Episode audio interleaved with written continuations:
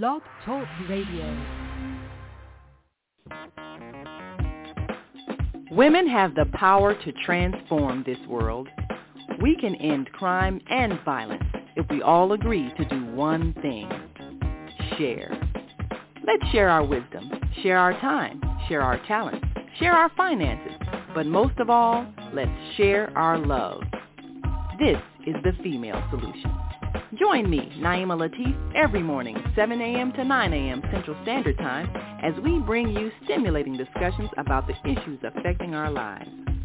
If you're listening online at www.blogtalkradio.com forward slash the dash female dash solution, press the blue button that says follow and get our daily topics every morning directly to your email and your smartphone. Hi, I'm Naima Latif executive producer of the Female Solution Radio Show. We invite you to call in 515-605-9325 and participate in this daily think tank as we examine the challenges we face and develop solutions that restore peace and harmony. We are global transformers, changing the world from the way it is to the way it should be. We are one. Wherever we live on this earth, we are one human family. On behalf of our team of radio hosts, I'd like to extend a greeting to all the members of our family, whenever and wherever you may be listening around the world. To our family in China, Ni Hao. In India, Namaste. In Japan, Konnichiwa. In Korea, Annyeonghaseyo. In Russia, Здравствуйте. In Germany, Guten Tag. in Poland, Dzień dobry in France, bonjour in Spain, hola in Italy, ciao in Egypt, ahlan wa in Ghana, akwaba in Nigeria, peleo in South Africa, sawubona in Senegal, nangadef in Kenya, jambo in Israel, shalom in Pakistan, Afghanistan, and Saudi Arabia, assalamu alaikum. Greetings and may peace be upon you all.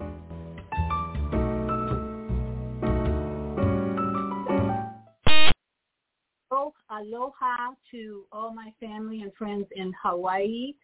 We love you. We send you blessings and stand strong, Hawaii. We can do this. This is a global support uh, season for all of you who've ever gone to Maui I've been there twice, been to Hawaii four times. That's like a second home. I would love to live in Hawaii.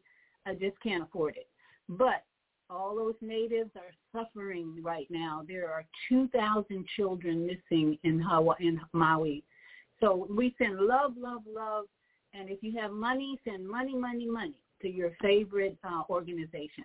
So we want to get into our joint rolling because our guest, my guest is here on time in the green room and I don't want to keep him waiting. But I know you came here for some joint rolling. So we're going to do our joint rolling and then bring our guest on. For those of you who are new to health and well-being with Viyahta, we do joint rolling from our head to our toe. Why? Number one, circulation. Every time you move your joints, walk, rotate, roll, you're improving your circulation. You're also improving your lymphatic system. Lymphatic uh, glands are everywhere, joints everywhere, and you're also improving your immune system. This is so important right now because uh, the uh, government that runs this country is planning another scare demic, fear demic, and my reply is, I will not comply. Sorry, not this time around. I learned my lesson. So we want to just do what we can do to strengthen this temple, sacred temple. We will not comply to any more bullshit. I'm sorry. I'm just, you know, President Trump actually put out an advertisement. He will not comply this time. I'm like, what? What the pre- Trump is even saying that he knows he made a mistake. So let us not make the same mistake twice. Anyway, that's my little spiel for the morning. All right, let's put it. We're going to put on some music and start our uh, joint rolling with head rolls. Let's roll some heads this year, this month. In fact, roll we're rolling heads and rolling joints because We are sovereign beings. We have the power to control ourselves, and we're going to get our country under control. This is the year. Enough of the bullshit. So let's do, let's first of all start out with a deep breath. Inhale through the nose, through the nose, and out through the mouth or the nose. It's your choice. Some people prefer exhaling through the nose or mouth. I prefer the nose because you uh, you dry out your mouth sometimes if you're always exhaling. But try either way. Inhale into nose, in the nose, inhale and exhale. Just just relax the body, relax the mind, and get ready to love on this body. And let's just let our head drop and roll the head around before we start the music. Just slowly roll the neck around. Ooh, that feels so good. Releasing the tension in the neck and the back. I feel my back loosening up. Let's go the other direction. Other direction. Ooh, yes, yes, yes. And let's go and just let's just roll our shoulders back, get those shoulders loosen up. Other thing that we're doing when we roll these joints is increasing the synovial fluid in our joints. We are so wonderfully made that our creator put fluid in the joints for us and we just got to move it so we don't get stiff back and forth.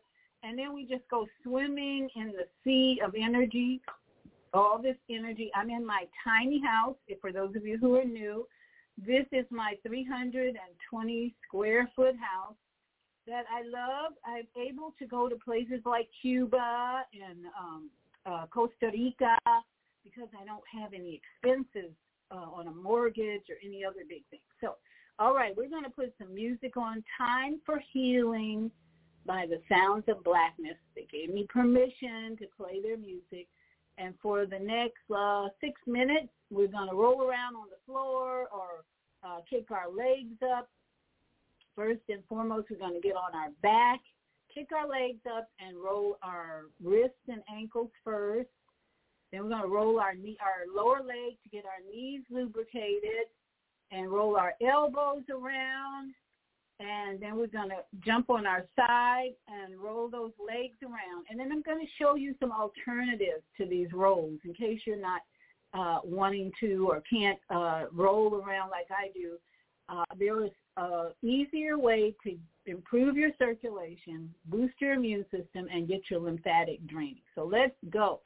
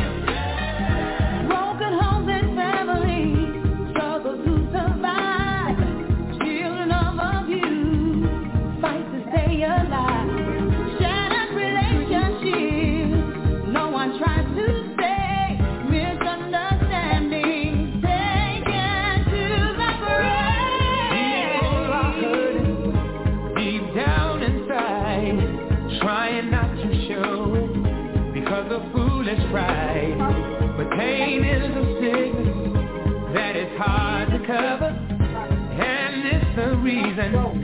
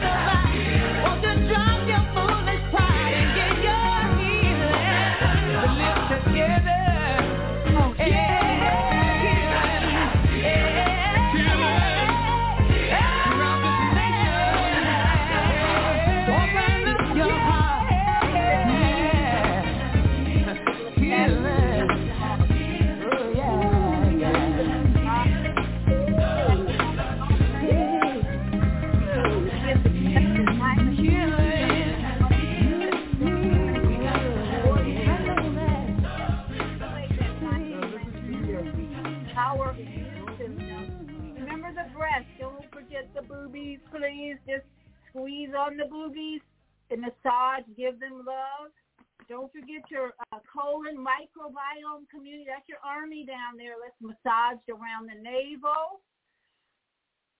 And then lastly, don't forget one of the most important parts and adrenal glands with all the fight and flight and what's going on. We need to remember to love on the kidneys and the adrenal glands. Woo! Love you, love you, kidney. Thank you, kid. Thank your kidneys and adrenal glands for doing all that great work for you. Woo-hoo! Love you, love you. Hallelujah. Hallelujah. Ah, congratulations. You're here. We're here together.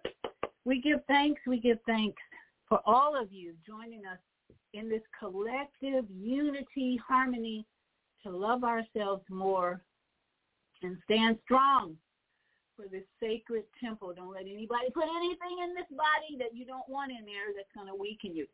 So we're going to move now. I'm going to move now to my studio. You see my my ceiling. My lovely plants are growing all over the place. And we're back in the studio with my dad. That's my dad back there. My book about my dad and his football career. And so we're going to take a deep breath. Ah, and let's welcome my guest, Dr. Romeo Brooks. I'm going to bring him in here. Good morning, Dr. Brooks. Good morning, Lanta. How are you? I'm good. How are you? You looking good?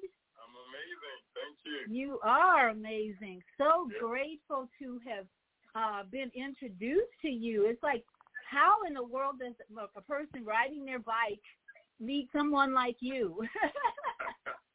you must be very friendly on the bike trail. oh yeah, I'm a friendly guy anyway. Always, wherever I am. Yeah. I grew I grew up on the fire department, so you know I lived with guys for 32 years. You know, of all races, all sorts, all personalities, everything. So it's just like a big family every day for 32 years. So I was 23 when I got on, 55 when I retired. I'm 68 Wow. today. Wow. So, uh, I, I still feel like a kid. I, I was sprinting in the sand yesterday here in Chicago, Wow. So you're 68. We're the same age. What's what's your birthday? May 14th. Oh, wait a minute. Let me see. May 14th. Somebody has one of my family members, I think. Well, you're a month before my grandchildren. Okay. What birth sign is that? Short. Okay, that's what it was. All right. Well, thank you. Welcome. Thank you so much for joining me. I really enjoy looking at your your website because I just see so many uh, opportunities to stay young and healthy. When I when I look at what you're offering, uh, I just see opportunities. So what I really like my guests to do is tell us a little bit about your childhood, your parents, how the people who influenced you to be the great person that you are today. What was that like? Oh gosh, it, it was different. It was fun. It, it, I actually grew up in Watts, in Watts, California. And Wow. South. Yeah, so I had six sisters and five brothers. Oh my goodness! I was number ten of twelve kids, and both my parents were there, but we were welfare recipients. So it was a different childhood. I used to walk back from 92nd Elementary School to put some tap water in a mayonnaise jar, pour in some sugar, and stir it up and drink it, and walk back to school. So that was kind of my daily routine because we got we got a county check, a welfare check on the first and the fifteenth of the month, and that just wasn't enough for twelve kids and two adults. So what was your dad doing? What was his job? Actually, odd jobs. He had one arm, so he just did odd jobs, different things like that. Nothing really. But my birth certificate, I just got my new birth certificate a couple of days ago, and it said rubbish man. Kind of like so, you know, I, I lost my passport, and so I had to get another birth certificate to go get one. And, and I just got to looking over it again, and so I saw it born at 6.15 in the morning. And it's just, uh, you know, yeah. And so, you know what actually changed me was, uh, you know, I got in the fire department. So anyway, I went to school. I was a smart kid. That was one thing. I, I hung around other smart kids, so I didn't get into trouble. That's when all the gangs started, the Crips. I remember all of that stuff, the pirates and everything like that. But you know, we kind of went to church, and that kept me out of that. But uh, yeah, I went through school, and um, at 23, I got on the fire department, and uh, with that, you know, it changed my life. So when I was a rookie, my father died, high blood pressure, diabetes, and emphysema. He was a smoker. mm, Well, two years later, my mother died, high blood pressure, diabetes, uh, kidney failure, and lupus. She was on dialysis, and she died. mm, Mm-hmm. Then after that, my oldest brother Willie had his leg amputated from high blood pressure, diabetes, and dialysis, and then he died. And my sister Laura, high blood pressure, diabetes, dialysis, and kidney failure, and died. Then my brother Doug had two strokes, high blood pressure, diabetes, dialysis, kidney failure, and died. Then my brother Michael, who was 13 months above me, had his foot amputated, high blood pressure, diabetes, dialysis, and died. And then my youngest brother Stephen, number 12 in the family, had high blood pressure, diabetes, heart disease, stroke, and kidney failure, and died.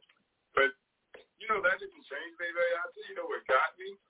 What got me was I took this lady to the hospital in an ambulance, and she literally had two shopping bags and a shoebox full of medication.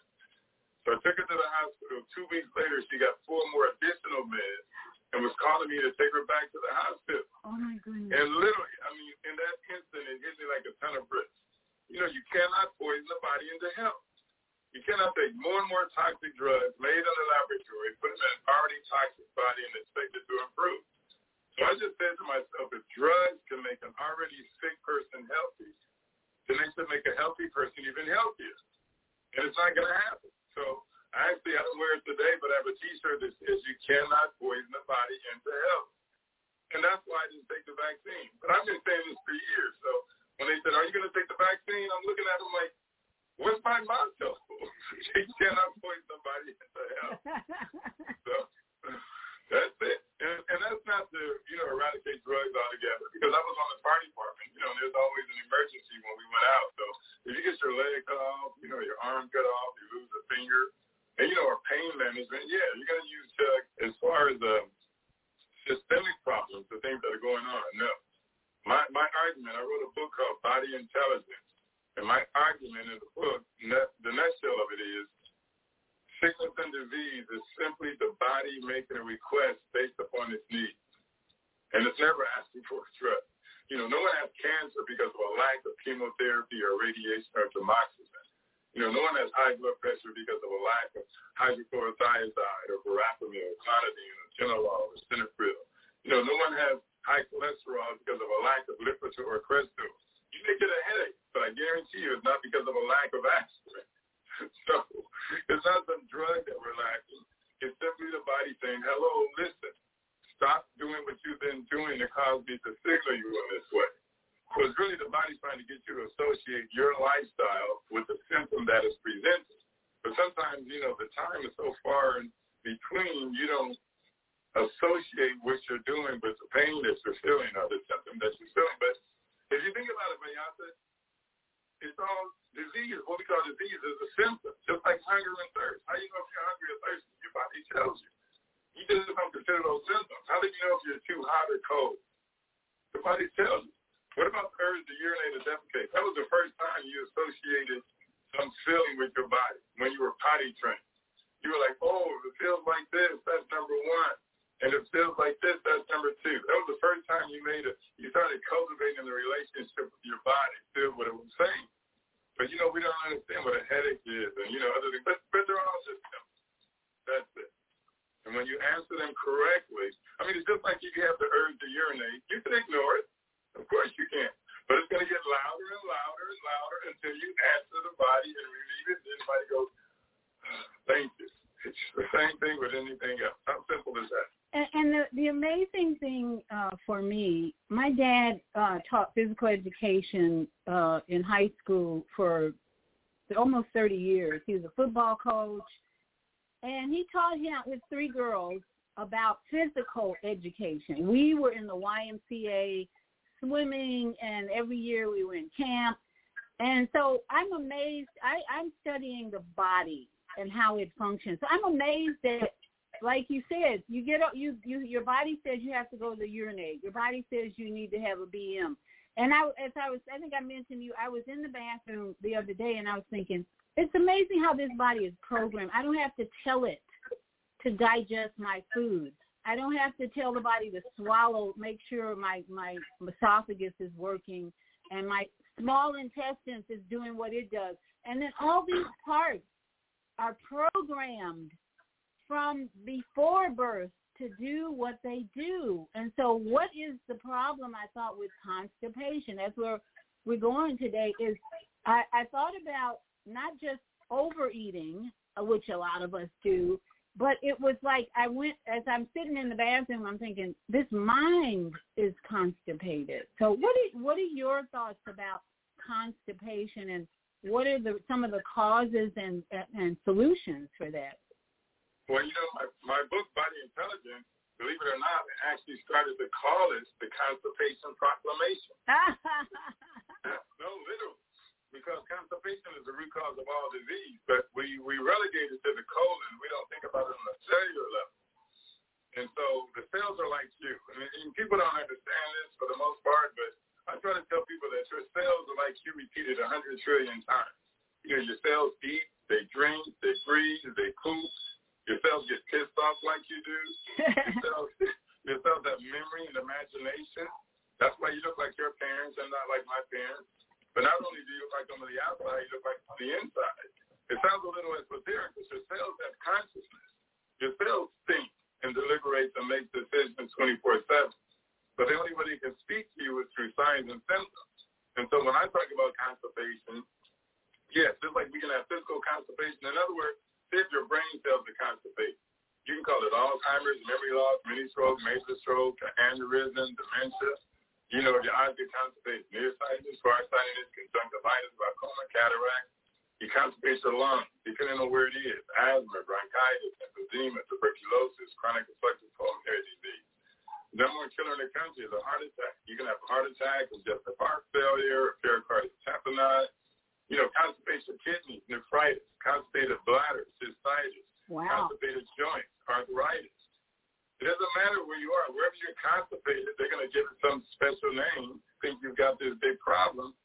And so the, the way I like to give people a visual, if you think of your body as 100 trillion cells that are bathing in two fluids, which are blood and lymphatic fluids. So I try to tell people, the life of the cells is blood flow, lymph flow, and nerve flow. So the blood feeds the cells, the lymph fluid carries the waste away from the cells, and the nerves, of course, move the cells. So if you think about these cells in the body, think about a hundred fish in a fish tank representing your 100 trillion cells. Now it's obvious that the fish are in the water, but sometimes we forget that the water is also in the fish. And that's how our cells are saturated by blood and lymph.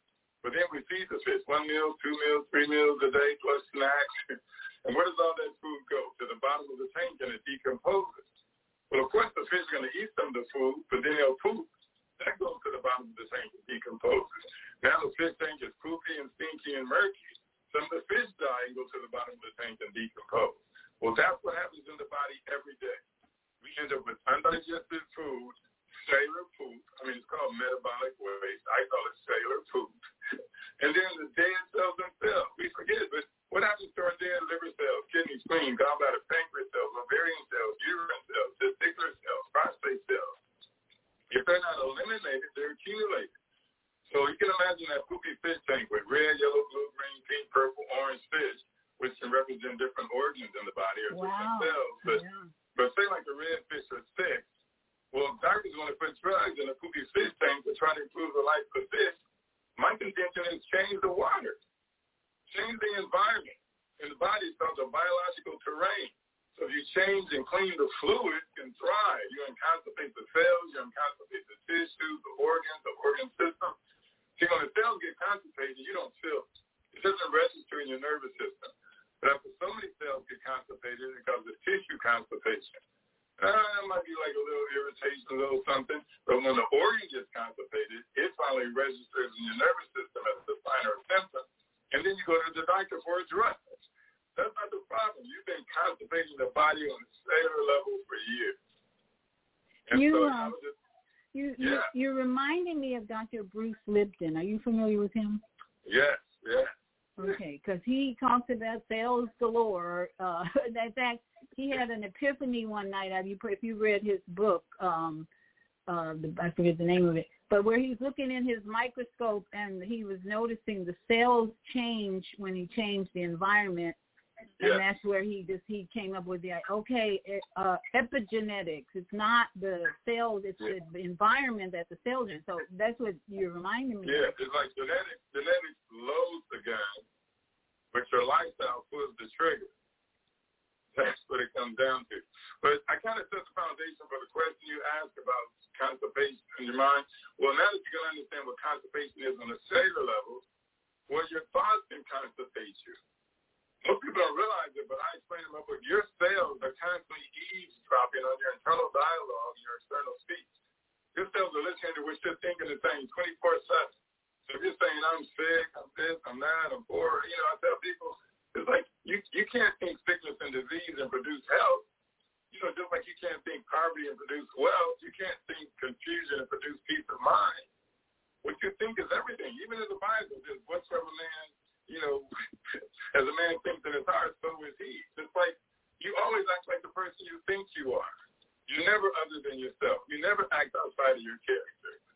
Even if you try to act like someone else, you're acting more like yourself than ever before. So a thought, I explained in the book that a thought goes into the body at the speed of light. You know, actually, a thought goes into your body faster than any vitamin, mineral, herb, or anything that you can consume.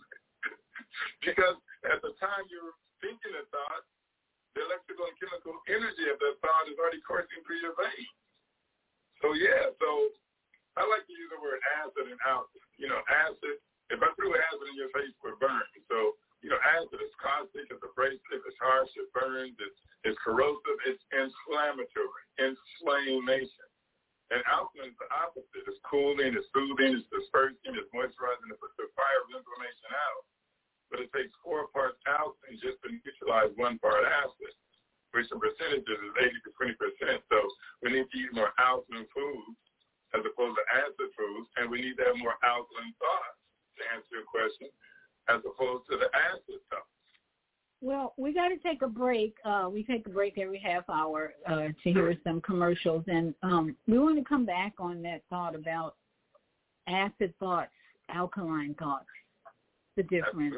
Because um, what I'm seeing, especially in some of my friends and family, is that not only do they have acid thoughts, but they're holding on to things from the past. Yeah. And I, I look at the, the holding on to something from the past as what, why your bowels aren't moving. Absolutely. So those thoughts, you like you said, are so powerful uh, that we want to talk about that and maybe help some people get relief from the mind constipation and talk what are because especially for you uh, having had what twelve siblings, eleven siblings, That's correct. You have obviously pointed out the types of uh, what they call comorbidities, right? That that ended your fam your siblings' lives faster than you know yours. So we want to get into that. At what was the alkaline? And it just sounds like high blood pressure, diabetes, kidney.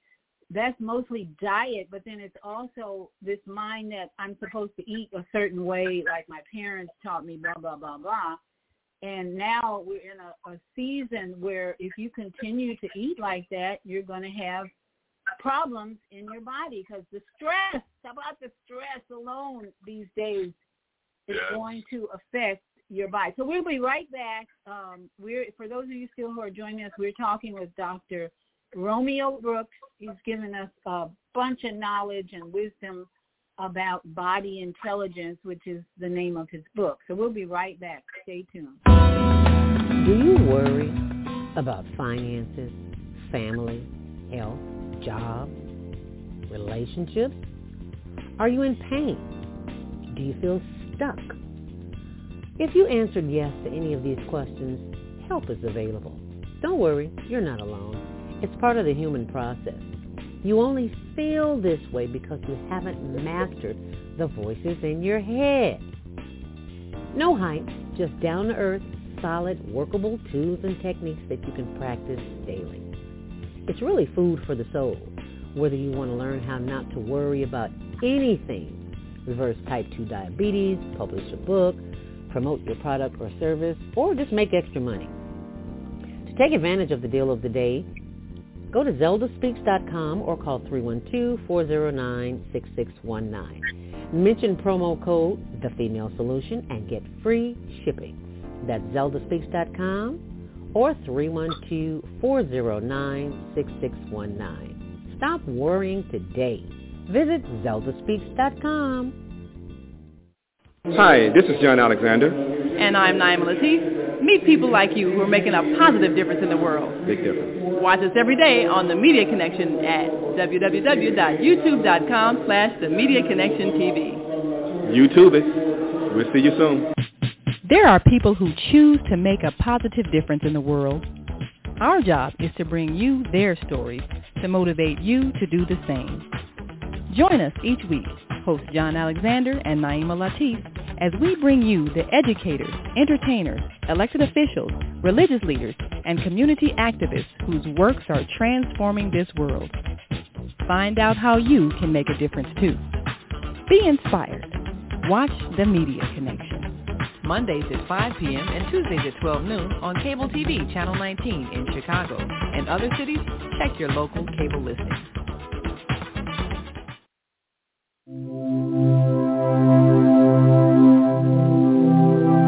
Do you want to live in a world without war? Join our global peace movement. Heavenly Culture World Peace Restoration of Light transcends culture, religion, ideology, and other boundaries to achieve peaceful harmony in the global society. HWPL is committed to bringing world peace and cessation of war through peaceful dialogue between religious groups. I am Director Shin-Suk Kim of the HWPL Chicago branch of North America. Join us for our next gathering. Call 773-580-1501 and be a part of the movement for world peace. Email us at chicagohwpl at gmail.com.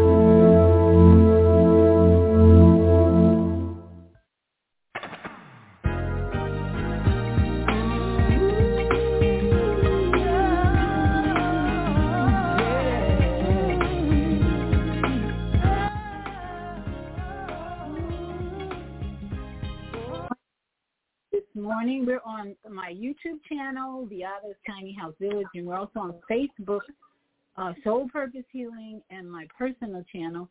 And you can call in and make a comment. We can hear your voice at 515-605-9325. That's the female solution line.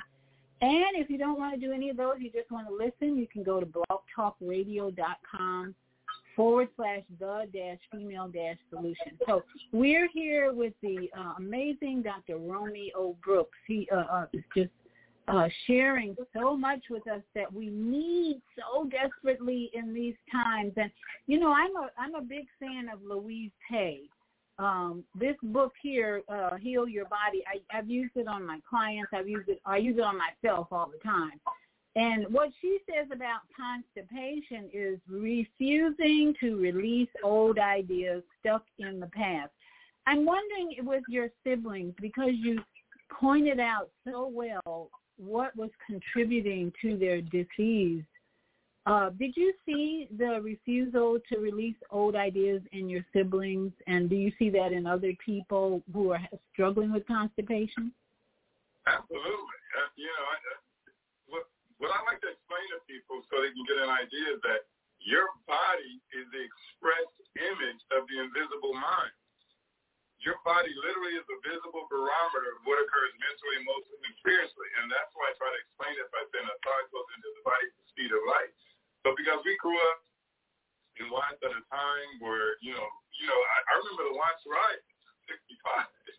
So we grew up at a time where there's, of course, racial injustice even today, but it was really thick then, and being poor and being disenfranchised and not thinking you may be able to do well or live a great life or whatever like that. And my father wasn't the best man on the planet, even though he was there in the household. But, you know, I, I was telling my wife, the, uh, if I had physical contact with my father because he was with me, that's the only time we touched physically, if you will. But uh, you because know, he was what whipping you? Yeah, whipping me with oh, the belt. Oh yeah. Yeah. So that was that was it. You know, yeah. I remember getting a toy from him on Christmas, maybe when I was three years old. He threw it in his tub. That's the only thing I ever remember. Oh. And uh, you know, so my older brothers and sisters, you know, I would see them getting whipped, and I'm thinking like, why doesn't my brother just pick them up and toss them? Because oh. you know, he was so strong. You know, some of my brothers older than I was, they were just strong. They could have picked up a but they had been conditioned from childhood just to take. Remember, he had one arm, so he would whip us, and you know, I'm I'm just being vocal and out there because he had one arm. We would be on our hands and knees, and he'd have our head clenched between his knees uh-huh. so he can keep us still. Yeah, so we got whipped on the back. So I mean, I don't feel bad about it now or anything like that because you do have to let those things go. I mean, see, even when you forget, your body remembers. That's why I say the body is the express image of the invisible mind you can be like, oh, I'm down, I'm over it, or whatever, but then something triggers you in the environment, and you're like, oh. That's why I say, you know, relationships exposes your flaws. When you get in relationships, that's when you get triggered. And then all this stuff comes up and out or whatever. But, of course, think about it. When you're upset, your body's holding on. I mean, like you said the word, right? After you said stress. You know, I call stress. Stress is a 21st century word. It's, it's a euphemism for fear you're in this whole fight or flight stage. It's, it's literally a constant state of partial contraction. Or let's say, you know, now I'm going to use your word, a constant state of partial constipation. It's like you're holding on. but you don't even realize you're holding on. I remember a friend of mine, you know, I've known her for years, and one day I came up behind her, got put my hands on her shoulders, and her shoulders went down. Her shoulders were always up like this. I thought that was just the way she was. She was. You remember those those um, shirts or blouses with the pads, pads in Yeah. there, and your shoulders are square.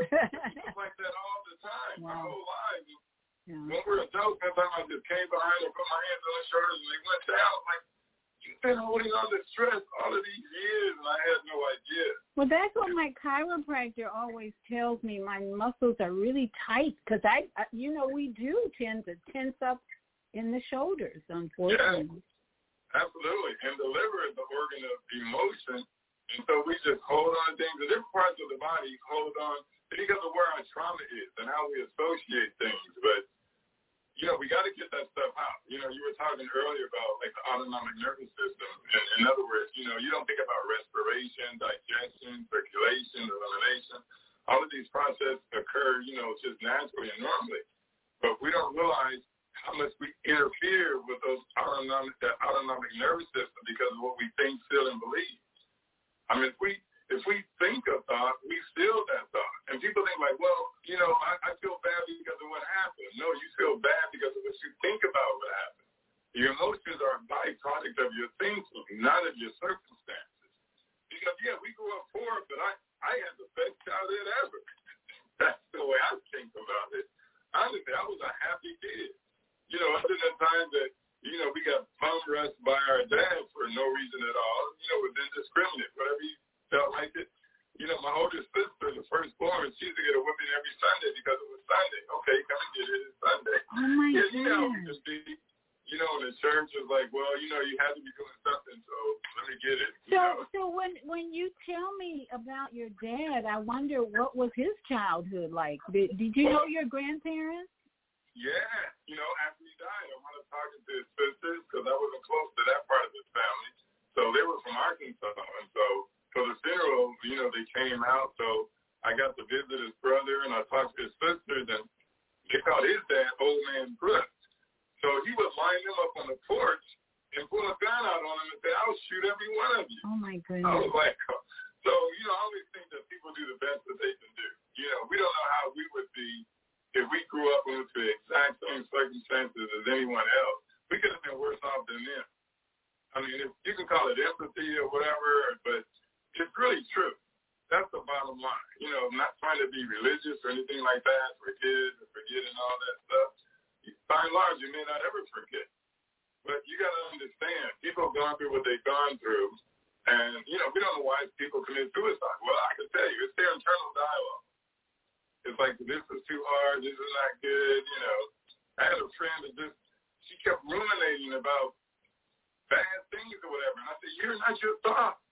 You're not your thoughts. You're not your body. You're not your mind. You're not your emotions. You can say your thought was your thoughts what to think, your feelings how to feel, and your body how to behave. And she was like, no, but I keep having these thoughts. I, I don't feel like I'm saved and this and that. I'm like, okay, all right. I said, I tell you what, I want you to leave. When you leave my place today, I want you to go and get on the 405 freeway, park your car on the shoulder, and then I want you to run back and forth across the freeway and say, God, the cars for an hour. Oh no. Yeah, I told her that, literally. I said, now that's the thought. Are you going to do it? She's like, no. I said, oh, you can reject that thought, but you can't reject this other thought. It's not you. You see what I mean? I just try to make it clear, and we don't. We we think we're our thoughts. We think we think a thought and it's us. We thought it up.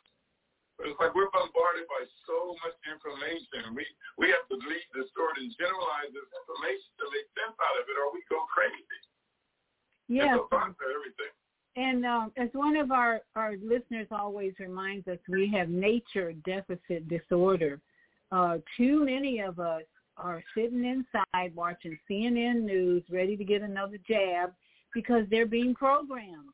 Instead, they need to be outside looking at birds and trees and the sky. I love to go to the beach, uh, so I try and get to the beach at least once a month and my kid, my grandkids love the beach, so it's like we are the whole family's like in the water, and that's the type of environment that can prevent suicide, in my opinion. I remember my granddaughter was at the beach one time she was only about five years old, four or five years old. She's nine now, and she we were we were enjoying the wave. And she looked up at me and said, "I feel so alive," and I'm like, "What?" It's like coming out of this out of this child saying, "I feel so alive." And that's why people, in my opinion, would look at suicide as a solution because they're not feeling the life of nature. No. Yeah, they're so much pain, they want to get away, and they think that's the only way to escape. Yeah, I'm at the beach. Well, I'm here in Chicago, and I'm like, well, it's a lake, but it looks like a beach. Yeah, it's, it's close. And seagulls and all yeah, that. it's close. I was sprinting in the sand yesterday. I mean, I, I love it because it, it's hard to run in, but it's easy on the joints. And so it's part of my daily routine. I'm like six blocks away, maybe five blocks, and then I go through the park. But yeah, I go there and I take my shoes off. I get grounded. You know, at the beach, like you were saying, you get those negative ions. They just make you feel good and make you feel alive. And you get grounded. And I walk all the way back barefooted through the grass, through the sand, through the water. I go all the way to one end and walk through the water, walk through the water to one end and walk back the other end with my feet in the water and in the sand and in the rocks. And I even raised my kids in an area called Lake Arrowhead in Southern California, which is a mountain community. And uh, it's a ritzy mountain resort community. but, uh, you know, the Hilton's on the house up there on the lake and the CEO of Disney and all these places. But I wasn't trying to do that. I was just trying to get to nature. And even though I was born and raised in Watts, you know, people are like, what are you doing taking your kids up to this mountain? but they loved it. You know, they went to, as a matter of fact, they went to high school with Michelle Kwan, the Olympic ice skater. But they loved it. They felt down. They thanked me every day for, for raising them up there. And they have the best life. The high school was ranked third in the country academically. But, um, they, you know, we had all four seasons. But it was a little light snow, just pretty, just to have fun and living in nature and fresh air and trees. And, and I still have the fun. How many? How many children? How many children do you have? Three, three children, a boy and two daughters. Oh, wonderful! They're all adults. All, all three English teachers. Because oh. we just read. That's well, what I like to do when I was poor was read, read, read. So I took them to the library every day. You know, the fire department, we only work 10 days a month. So I was off 20 days a month. Wow. So, oh, we go camping all the time. You know, literally six, seven, eight times a year. we live in the outdoors. I mean, what what guy lives up in the woods and the mountains? Well, I, you know what? Your your childhood, I think you can be grateful for your childhood because it shifted your thinking and it seems like it pulled you out of doing the same thing that your parents did, your siblings did. And it renewed your mind, it sounds like, to take your kids in the in nature and the mountains and all that versus doing what mommy and daddy taught you to do. Oh yeah, it did. It absolutely did. And and, and I and I loved it. I, I like I said, we always would go camping and then, you know, I, I heard the other guy saying, buy the house you want to retire in while you're young. And so I started looking, and, and, and I got this in Lake Arrowhead. I actually found this 3,700 square foot house, seven levels, two kitchens, for uh, 214000 back then. but, you know, now I rent it Airbnb. It seats 21 people, but, you know, I love it. And, and uh, the kids still get to go and celebrate. And, you know, we have people in out of town. We get to go up there and, and Big Bear, which is maybe 20 minutes higher. You go snow skiing. I mean, in, in Southern California, you can go to the beach and go snow skiing in the same day. Yes, yes, that's true. So how far is that from L.A.? Uh, about an hour and a half. Oh, okay. You get out of that smog a little bit, huh? Oh yeah, oh yeah. It can be rainy and cloudy in LA, and you'll go right up through the clouds into a sunny day. So yeah, congratulations, by the way, on your new marriage, your relation, new relationship, marriage 102 or three or whatever. yeah, right.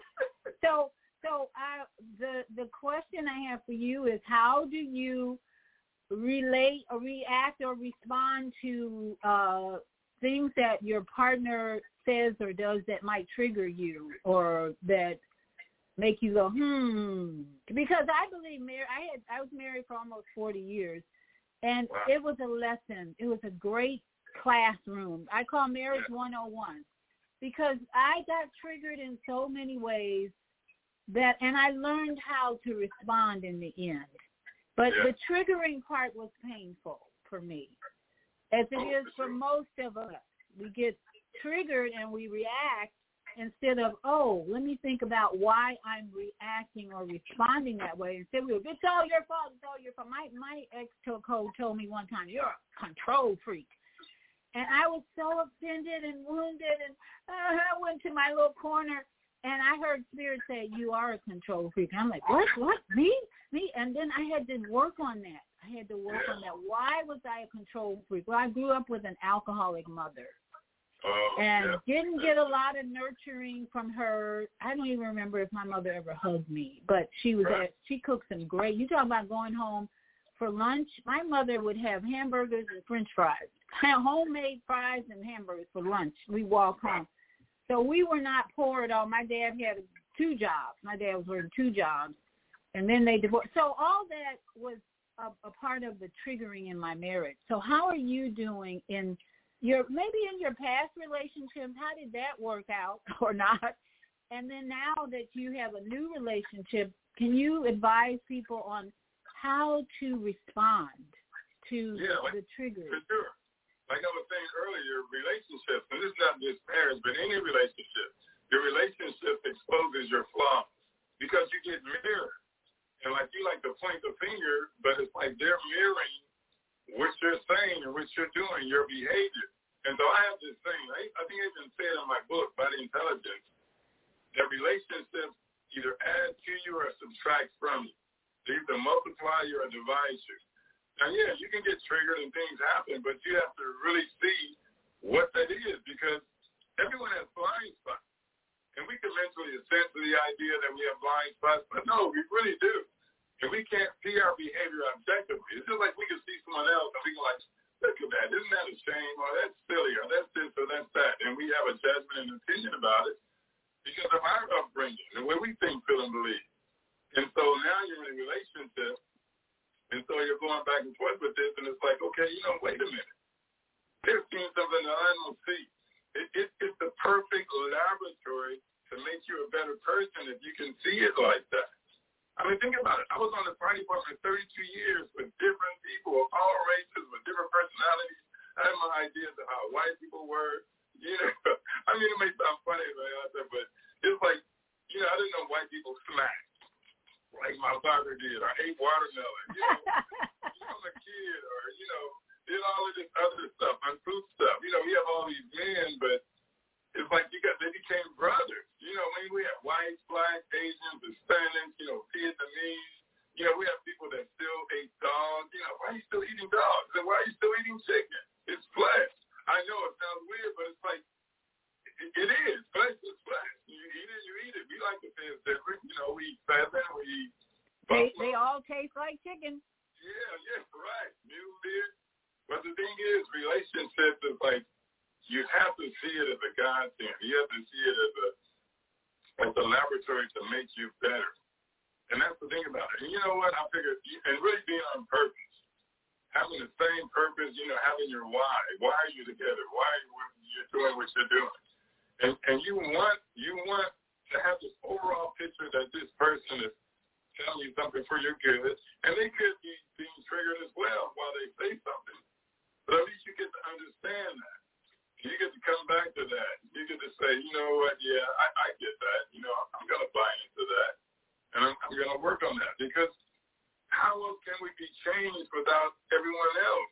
No, no man is an island. I'm telling you, you. I tell you, you would never, you would never change without a village. Just like the African proverb says, it takes a village to raise a child.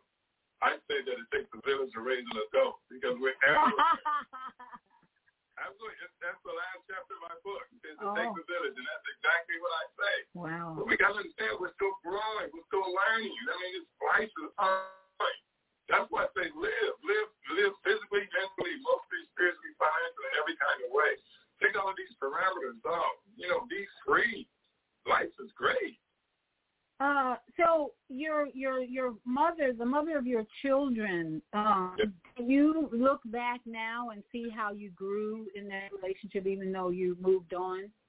Yes, absolutely. And and, and I was young. I was 21. He was 18. That's that's just too young.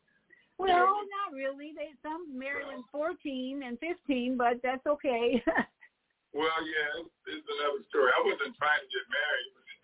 it's, it's a story. I'll tell you.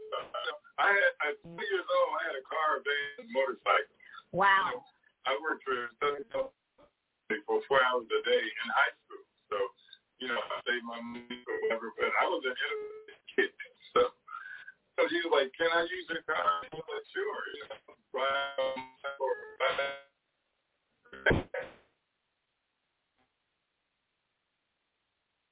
uh, whose car are you driving? I'm driving your own car. Why are you driving? Stop. What is it? You driving the car? You and you can't marry anyone else. a so later.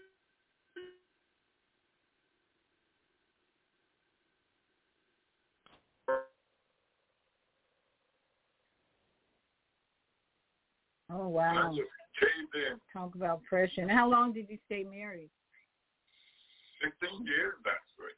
Well, uh, you know But, my yeah. my mother was a preacher's kid. My grandfather was a preacher. And um it's interesting how she became an alcoholic because there was so much control in her young life. Yeah. And do you find that uh in your in the case of your wife, we don't have to get too personal, but her upbringing as a preacher, a PK they call them, preacher's kid, did Right. that how did that affect your relationship? Were you very religious uh in the marriage? Yeah, I, I actually grew up in a church. Uh, you know, my father was a preacher. I never saw him preach though because remember I'm number ten of twelve kids. So I was so far removed from from his youth and doing that or whatever else. But uh yeah, I mean, she was really yeah, she was under the gun. She had never been to a theater. Oh wow. Can you imagine? Yeah, yeah, I can. She wore those dresses over her knees. I mean, you're you're you're not even eighteen or barely eighteen. You know what I mean? Yeah. 14, 15, 16, 17, just, just literally like that. So you never been to a theater. Right. You, you never done this. You never done that. And like, I just, it, it was like this naivete, just like just out of the world. Yeah, Really, just, yeah. just being constrained, and um, that was different because you know I was an outgoing guy, and so. And, and I hung there as long as I could, and and, and you know, I, I, you know I memorized the Book of Romans. I mean, literally, I went to Bible college even after that. But uh, yeah, I, I did. I stayed as long as I can. But I think on the fire department and just being there and, and growing and being exposed and, and just kind of being on two different paths because I was still going to church and then she wouldn't go. Hmm. And it was just a whole different thing or whatever. And it's like you want to just thrive and live and do another thing. And so, you know, you kind of go with that. But no, you can't. You you can't live in the world without relationships. As a matter of fact, the World Mental Health Organization says that the lack of quality relationships kills more of us than obesity and lack of exercise. Can you imagine that? Yeah. Yes, I can. Yeah. Yeah, and it's true. I mean, quality relationships, not just not male, female, that's any relationship. Yeah. Most people do not have quality relationships. Well, it's like you said, we need a village um, Yeah. to support us uh, emotionally. And people, I think, get depressed when they don't have quality relationships. I have a friend who's always talking about how lonely she is. I'm like, I don't get lonely because music is my number one love. If I were to even think, oh, I'm alone, let me put on George Benson or let me put on Al Jarreau.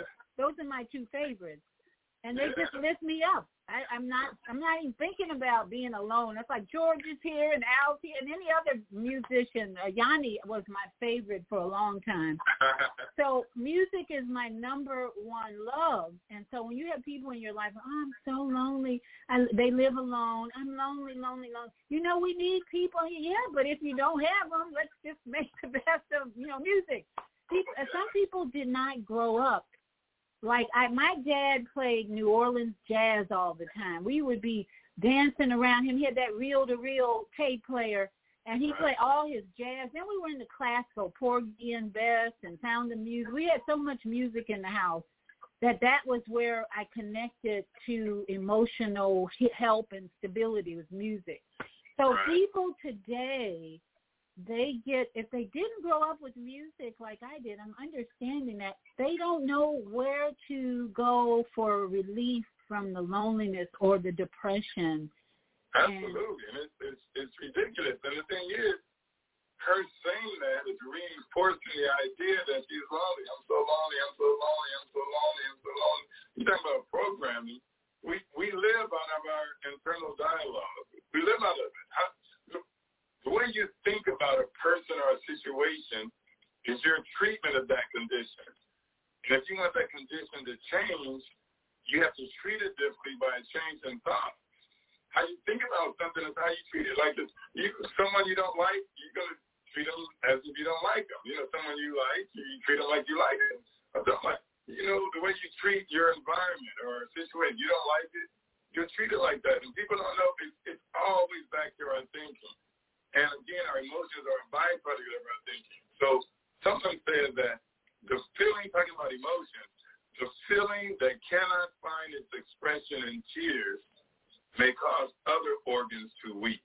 Wow. Ooh, Yeah. that's a good one.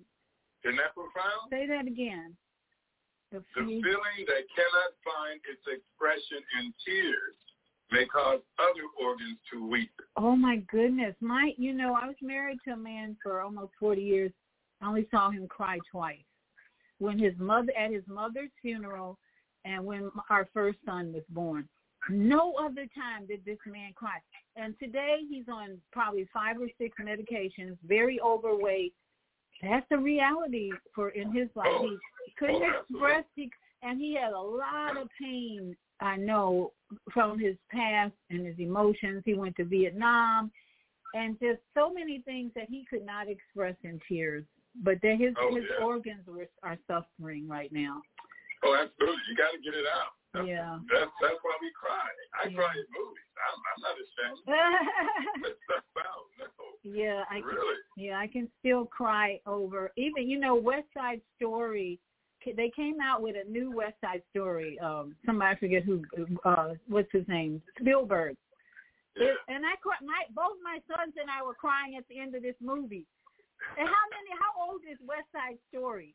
But we were all crying in the room. It's on my. We were watching it on the new one on my birthday, and I looked around. Everybody had tears. That's a good thing. You gotta, you know, you gotta get that stuff out. And it's so, I mean, that's why you feel so refreshed after a cry.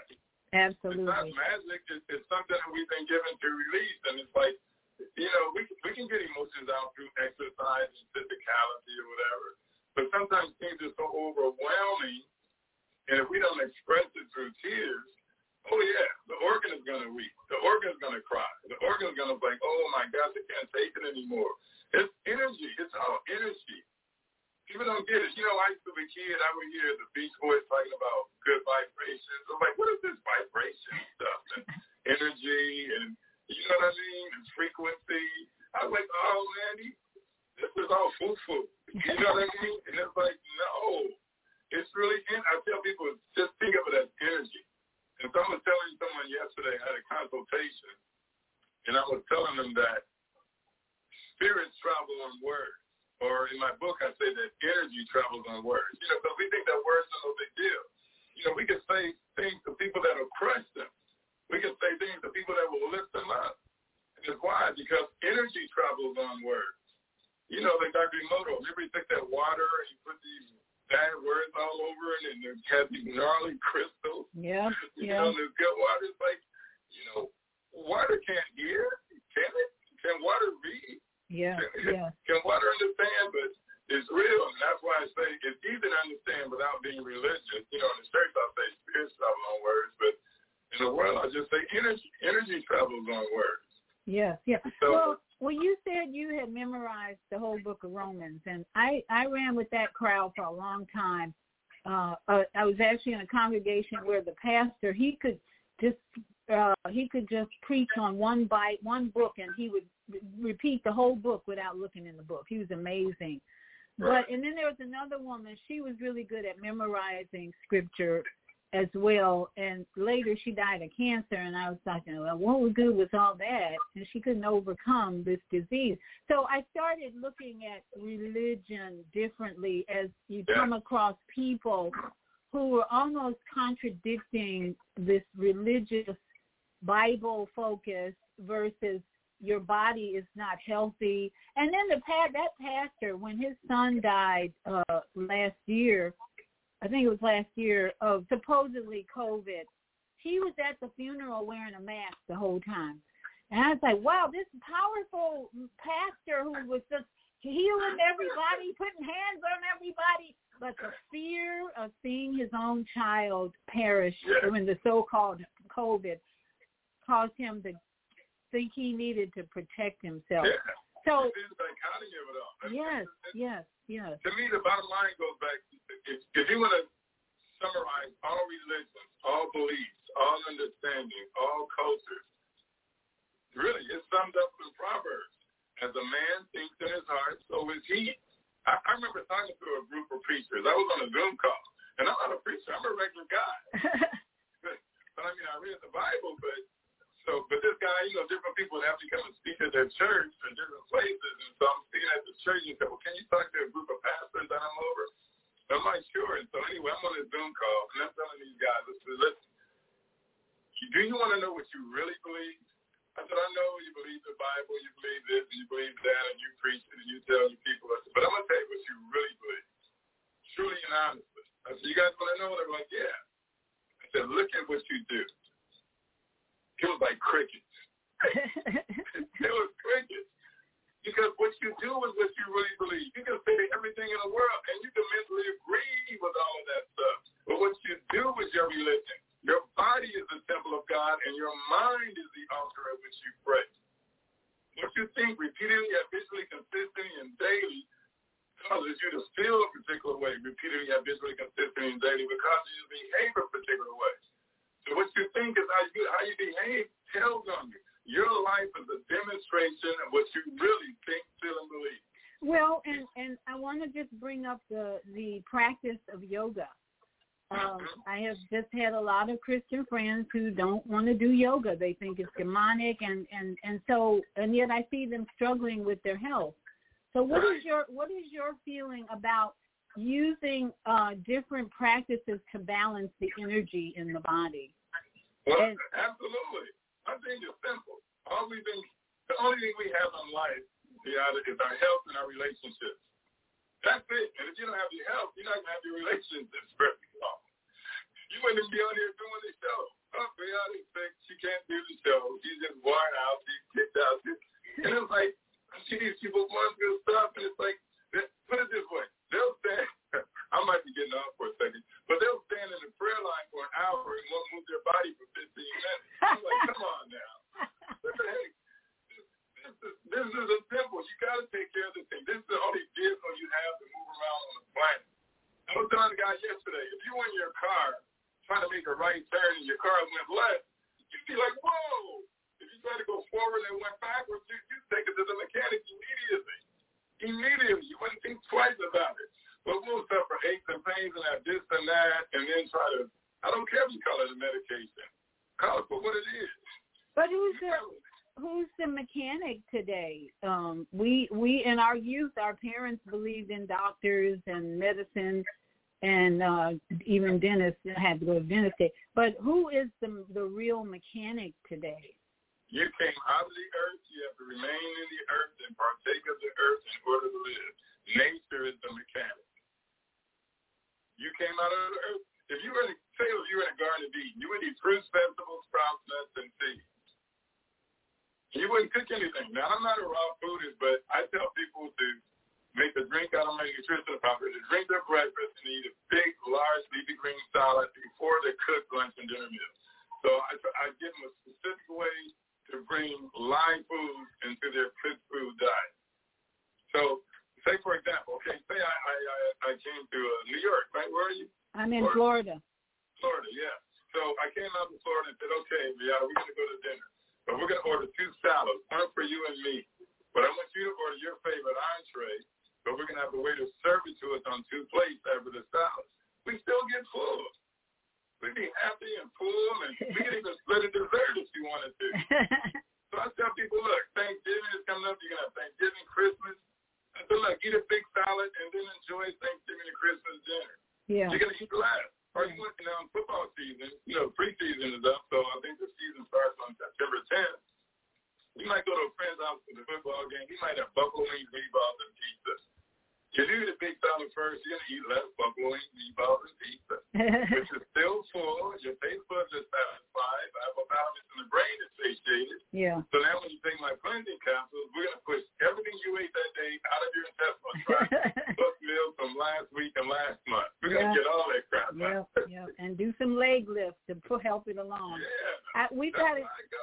I can, I can literally do anything I did at 28, at 68. No, seriously. I ran, I shot, I cocked That's it. That's why maybe that by the end of September, hopefully, I'm coming out with 10 minutes to fitness, the age reversal program.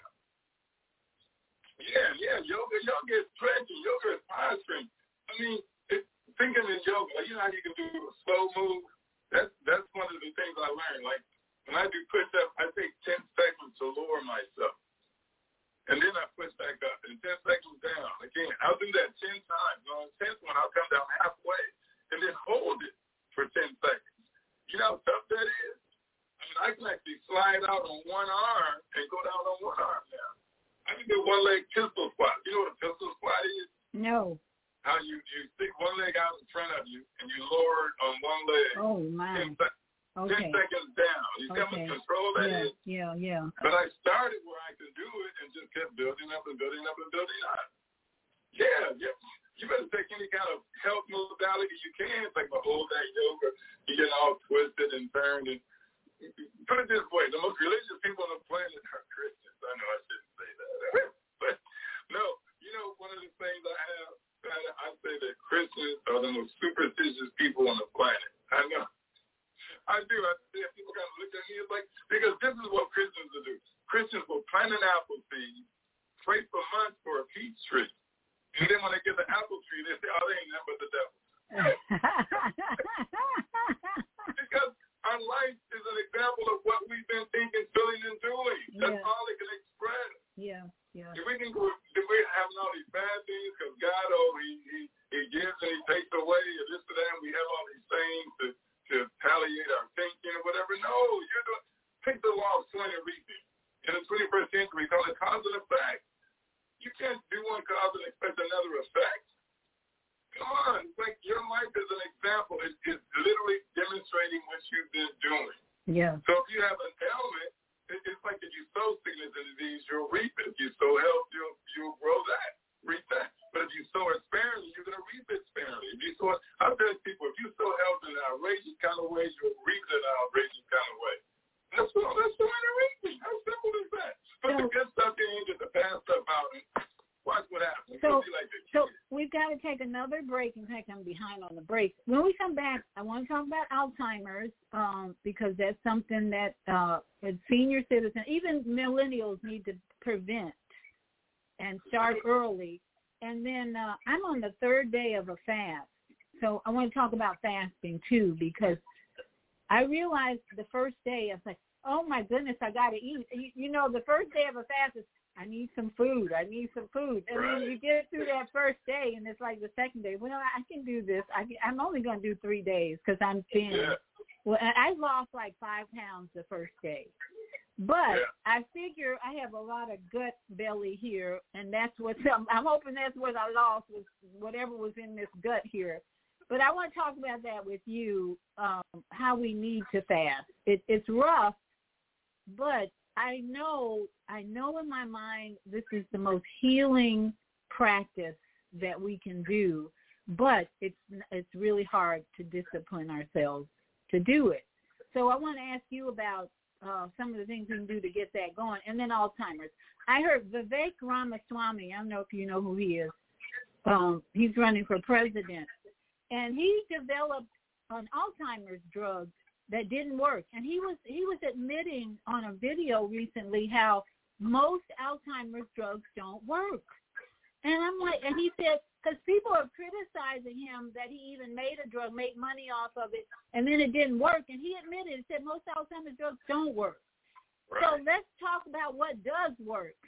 because yeah. I'm so glad he admitted it, and he developed other drugs that were FDA approved, blah blah blah. And so uh, he's a biophys whatever man, and that's what he did to make money. So anyway, let's go to a break. First of all, uh, our Zelda says, "Grand Rising, oh wonderful wise ones, enjoying the show." Thanks for sharing the cellular breakdown.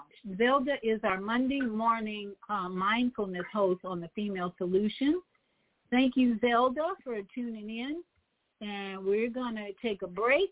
and we're going to be right back uh, with some more wisdom and knowledge from our guest, Dr. Romeo Brooks. What if you could live to be 120 years old and remain active, healthy, alert, and vibrant? Our bodies are made up of cells that are constantly rejuvenating. So if we take proper care of ourselves, we can literally defy aging. Join us every Tuesday from 7 a.m. to 9 a.m. Central Standard Time to learn about self, cell care from Susan Essentials on the Female Solution Blog Talk Radio Show. Learn how to help your body and your cells feel rejuvenated each day through proper nutrition, sleep, frequency medicine, and many unconventional methods of self-care. I'm Jody Susan. Join me and my amazing guests by calling in at 515-605-9325 and press 1 to speak. We'll help you achieve a breakthrough in your health today.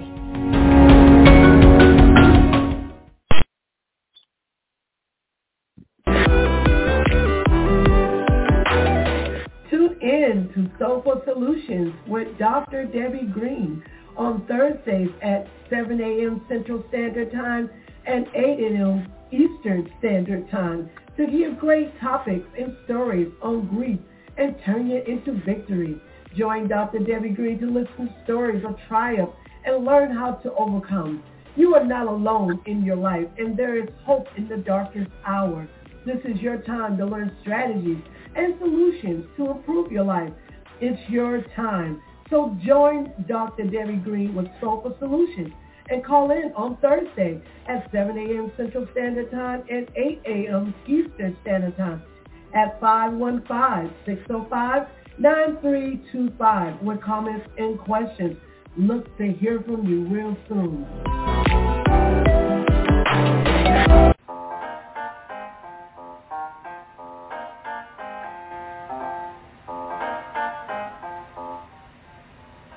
Have you ever dreamed of going to exotic places, meeting fascinating people, enjoying uplifting music, and spending nights in a luxurious hotel? Do you look forward to a relaxing vacation where you can walk along the beach or sit in a quiet park and enjoy the sunset or sunrise? Whether you're flying around the world or driving across the country, we will share travel tips that will help you stay safe while you enjoy the journey. Join me every third Saturday of the month, 12 noon to 2 p.m. Central Standard Time, and move around with Deborah here on the Female Solutions Show. Call in and comment 515-605-9325 and press 1 to speak.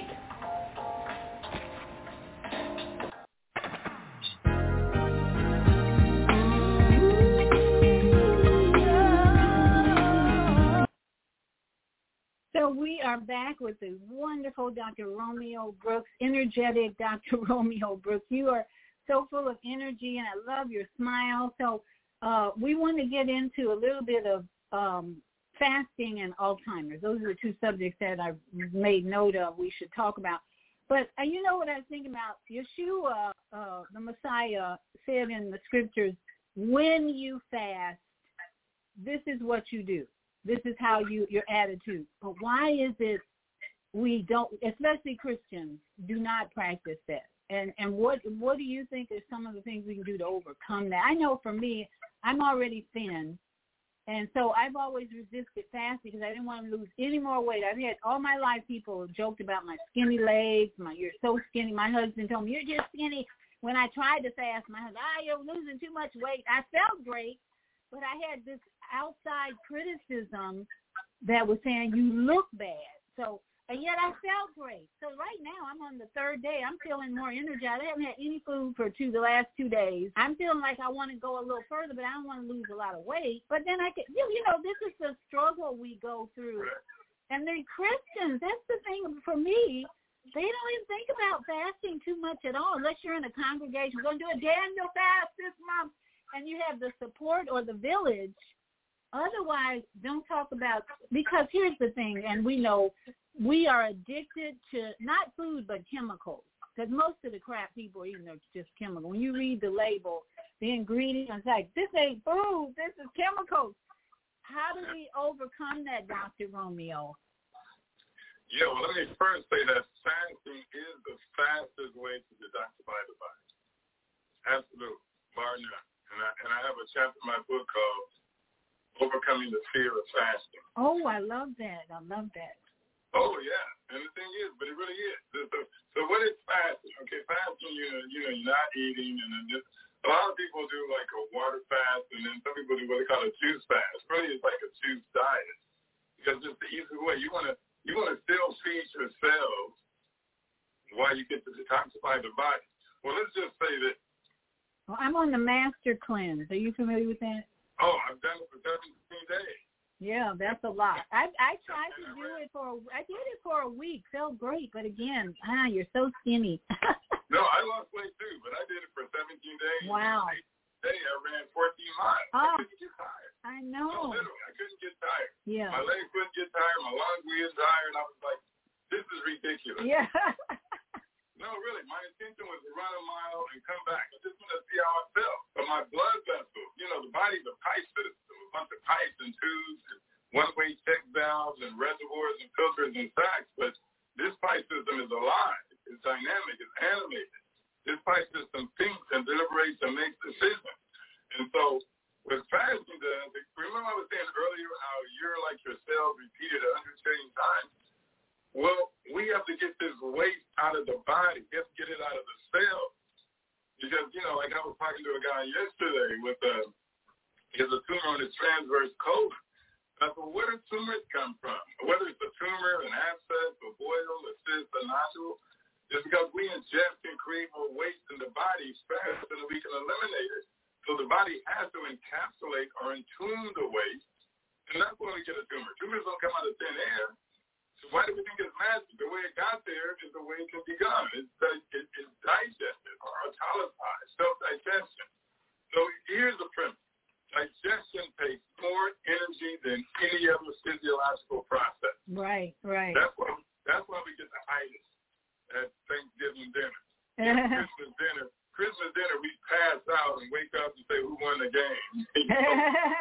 so, so you think of the opposite of that because we eat all the time.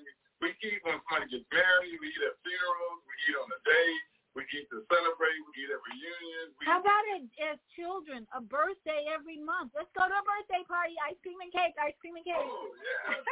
we, eat when our, we eat when our team wins. We eat when they lose. We eat when we're sad. We eat when we're happy. We eat for everything. And so we literally we constipate the body on a cellular level. So when you fast, you're unconstipating the body. It's the fast. Think about it like this. Every one of us, I'm sure, has gotten really busy during the day. So we skip the breakfast and we skip lunch because we're really busy. And then we got that hungry headache. Why do you get a hungry headache? Because you you didn't eat breakfast or lunch. Your body would normally be using the digestive energy to break food down. Well, because you didn't eat anything, that digestive energy is redirected to increase elimination. So it steps up elimination. So your body starts dumping its toxins and waste out of your organs and tissues into your bloodstream so it can be evacuated from the body. But as it passes through the brain, we translate it as a hungry headache. So what do we do? We go on and eat, and when we eat, the body's energy is shifted from elimination back to digestion, and the headache goes away. So that's why, just like when you get busy and your body starts to detoxify, that's what fasting does but it's just an ongoing. It steps up elimination. And that's why you can have those poor feelings and skin eruptions and headache and, you know, your eyes may get sore, all these detoxification symptoms just because your body's detoxifying. So what I like to say about fasting and overcoming the fear of fasting is you want to govern the detoxification rate. Slow it down. You still want to detoxify. So like you can go from water, water fasting is hard. It's tough I remember the first time I did it, oh, my legs were killing me, my chest, my head, and all that. But then juices is like a step up from there. And then fruit, all fruit is like a step up from there. You can you can fast on just all fruit. And then you can fast on fruit and veggies, you know, with all food. It's a way to get there. And so my thing is, it's like people do the Daniel fast, and so that's like a vegetarian or vegan fast. Nothing animal products or byproducts.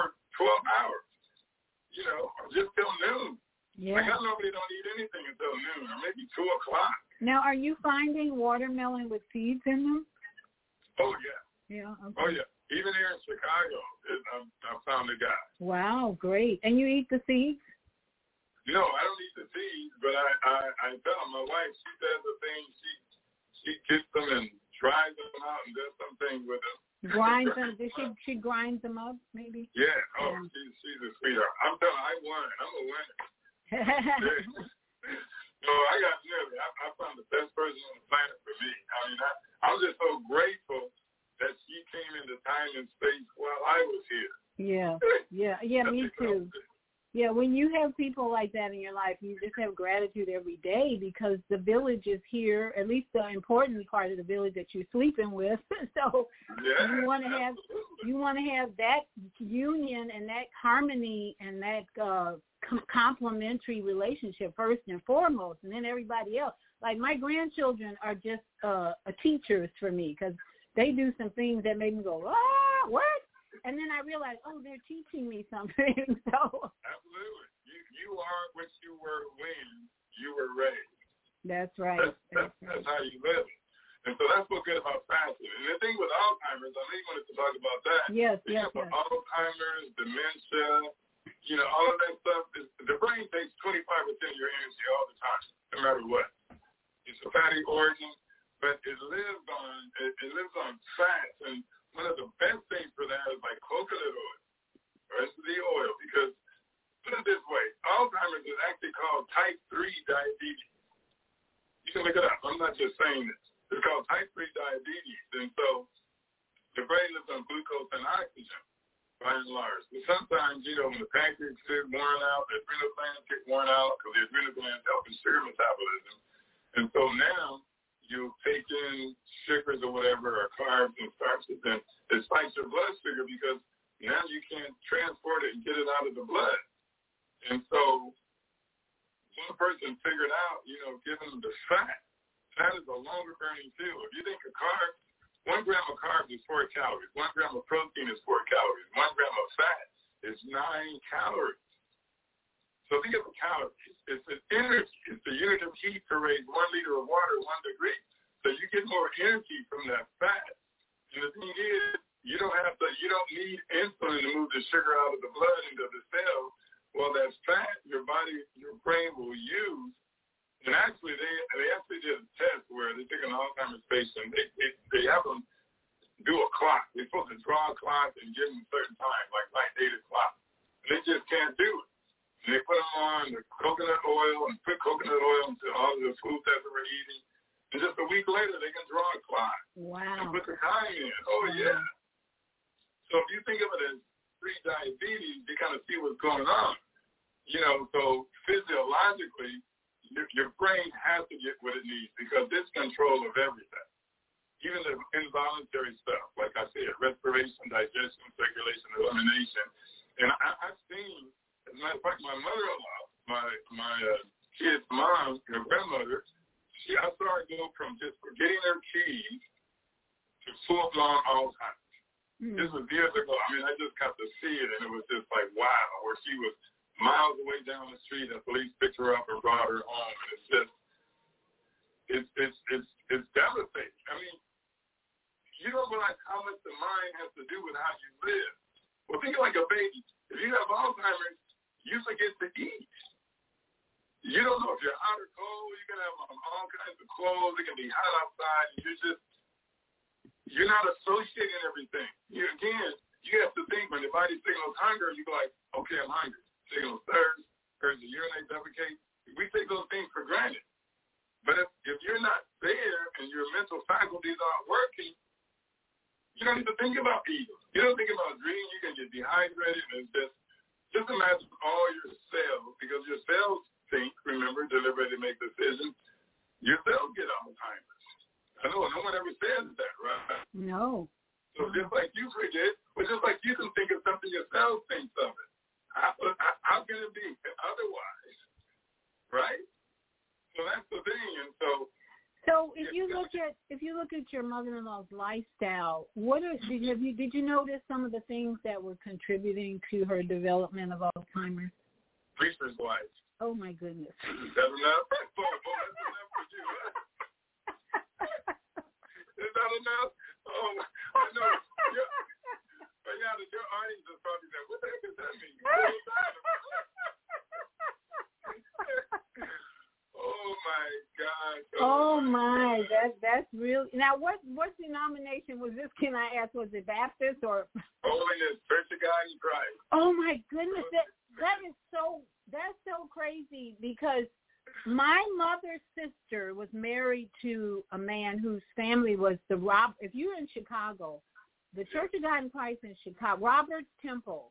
You know about Robert's Temple? Uh, that's where they had um uh what's the guy the the young man's name who they had his casket open um Emmett Till. They had Emmett Till's funeral at Robert's Temple, which was my my aunt's family and my cousins had Roberts. They the Roberts were everywhere. They were that was my mother's sister. She married into the Robert Church of God in Christ. And you know, lately I've been seeing so many men on uh YouTube talking about the sexual abuse in the Church of God in Christ. I was like, what? What? This can't be. This can't be. And then another one would pop up. Then another one would pop up. So there was definitely some dysfunction going on in that church. So, oh my, that's that's really interesting. Because a lot of a lot of people are they're they're it's a pretense. They're getting outside of of there's this dichotomy of this is what the word says and and this is what I have to do. Really don't want to do it. And it's like so it, it, it's it's this duality, and the mind can't take that. It's a split. You, you, you your life is full or you have to think, feel, believe. In other words, I'm talking about, I have a chapter in my book called The Congruent Body. I use the body as a metaphor. A chapter called The Constipated Body, the mental body, the emotional body, the spiritual body, the sexual body, the congruent body. In the congruent body, you want everything inside of you saying the same thing. You want to be in agreement. you know, even in the Bible, it says, how can two walk together except they agree? So I kind of extrapolated from that and said that all relationships are based on agreement, right? And so, you know, the United States, we have allies and enemies based on our agreement, you know, disagreement. You know, we we agree with people we've never met. Stop at the red light so they can go through the green. They stop at the red so we can go through the green. They they agree to stay on that side of the yellow line, and we agree to stay on this side. And we ask permission by signaling that can I turn in front of you? And and so we're in agreement. So if you eat something that disagrees with you, it'll make you sick. You see what I mean? So it's all based on agreements. And in the church, we have this disagreement with who we actually are and want to be and who we're supposed to be. And that's the hardest thing in the world to do. You have to be, like people say, what would Jesus do? You know, I hear that. I go, you don't know what Jesus would do. What what would you do? you, you, you, can, you cannot be anyone other than yourself. And that's the thing, that pretense is like, it's like acting. And I believe in acting. Now, you want to be somewhere, and I started writing a book called Act as If. You know, the power of acting. You know, we give people an Academy Award that they act so well. You know, they, we buy into it. Like you said earlier, you were crying watching this movie because you're buying into what's happening. Now, you know it's light projected onto a screen, but you still buy into it. It moves you. It can make you stand up and cheer, and make you cry, and make you say, get out of the way. Don't go there. Don't open that door. All of that stuff. But we don't use the power of acting in our everyday lives. You know, we can buy into it. You know, you can you can act happy. You can act strong. You can act vibrant because you but you want to do it out of a place from seeing it for what it is. Even for you to be on the planet right now, you know how many things you had to go through? You know, infant morbidity and, and it was, for you to be on the planet is a miracle. To come through time and space and all of the things that could have taken you out. And that's what I learned on the fire department. I mean, I, I delivered a baby one day, pronounced five people dead the next. Wow. Oh, it, it changed my life. Wow. Yeah, that would. That's a that's a, a career that is a, a class, a college, the you a, a postgraduate class in oh, life. Absolutely. and then living with all these people, and then you can get pissed at. Yeah. As soon as you go out of the stage and you're on the line, yeah. you're gonna you're gonna have their back no matter what. Yeah, yeah. I guess that's what uh, paramedics do today. Um, they they're they're on the scene um, putting fires out, but they're also saving lives. Absolutely. So, uh, yeah. yeah. You got you got to do it all. Yeah, That's yeah. But when we're called as an emergency, something's gonna rise, and Yeah. it's gonna get worse until Yeah. we show up. Yeah. So we're not just patrolling like the like the PD, just looking around looking for trouble, as they say. But uh, Every time we go out, it's like an emergency, and and if you don't know what it is. So did you start practicing a healthier lifestyle after that career, or did were you in, in the midst of that starting it? Well, I was in the midst of it because I'm seeing all of these health challenges with people every day. And I'm looking at this and that, and like I said, in particular, the lady with the two shopping bags and shoe bags for the meds. Now, I call myself being healthy even prior to seeing her. You know, I did simple stuff like just eating more raw fruits and vegetables, and I remember drinking the, uh, you know, the cloudy apple juice. Remember that? Unfiltered apple juice? Yeah. You know, I was doing something good. And Yeah. I would go up to Santa Barbara, and I would see these people that were so-called healthy, and but they were like emaciated. They were eating the tofu and having their plant foods, but they didn't have any energy. They weren't vibrant, and, and I could run and climb up an eight-story building. I could sprint up a building faster than anybody in the drill tower. I was the fastest guy in the drill tower. we go up and over, and I was like, this this is not it. And so even people now, you, you got to work out. You got to move that body. I was like, it's heart rate and and and strength. You got to have it. You got to be able to pull yourself up. You got to be able to. You don't know what's going to come on the planet. You better be able to get from point A to B. And and and that, I mean, people just don't get it. Seeing all of that, it just escalated it for me. That's what made me go to school and get a PhD in natural medicine. And that's why I created my own product, and I try to make it simple. I don't have a thousand products. I'm not like a GNC or Vitamin World. You get lost in there. And then all the stuff is so synthetic anyway, made in the laboratory. And so many drug companies are having their own vitamins and minerals. And and they're buying out the other vitamin companies, drug companies. absolutely. But uh, but going back to the Bible, the question: What would it would be WWYD? What would Yeshua do, or what would Jesus do? Right. Uh, I think the coming out of a religious mind uh, of literally taking things in the Bible versus spiritually, metaphor, allegory, symbolism, would tell us that Yeshua went to the mountains, meditated, and fasted. Yes. Okay, but religion would have us doing fried chicken on uh, Sundays and doing all this food uh, every week or at all these uh, events. So I think the difference uh, in relating to our Creator is recognizing that this man, Yeshua, was a spirit of truth. Now, today I don't need a savior today, but I, the spirit of truth is what I see in the man Jesus. Today, in the mind, we need the mind of Christ. You know, you hear that a lot in in uh, spiritual yoga yogi communities. We need the mind of Christ, which is a spirit of truth about what what this body, like you said, the autonomic nervous system knows exactly what to do, how to run. But then we are in conflict, or we're not. We're walking in lies and deception. And that's why we have this disease and discomfort and constipation because we're not listening to spirit the spirit of truth that says Ye- Yeshua was in the mountain praying most of the time. and He had he couldn't be eating all the time. Right. Which is, and we're in disagreement. Can we use that same word? Yes, yes, With your, with your own body. What, Yes. A double-minded man? yes, Double-minded man is unstable in all his ways. Yes. I call it disagreement. absolutely, But you absolutely. disagreement with your friends, with a spouse, you know, with a customer, with a job. You're in disagreement. Your body says, this job is killing me. But you're doing it because you got to get paid. It's all disagreement. It's all relationships, no matter what, on every level, disagreement. Yes. That's So why you the word congruent. You want a congruent life. You want your life to say yes, yes, yes, yes, yes. So, so let me make an announcement. We only have about 15 minutes left. If you have a question or comment, press one in the studio. Please don't wait till the last 10, 5 minutes of the show. Dr. Romeo Brooks is only going to be with us another 15 minutes. And uh, well, eh, why don't you give your uh, website at this point and how people can get a hold of you? Uh, they can actually get it at, uh, I'll send you a link that you can send out to people, but you can get it at uh, Roots, R-O-O-T-S, rootsnutrition.com. That's the website, rootsnutrition.com.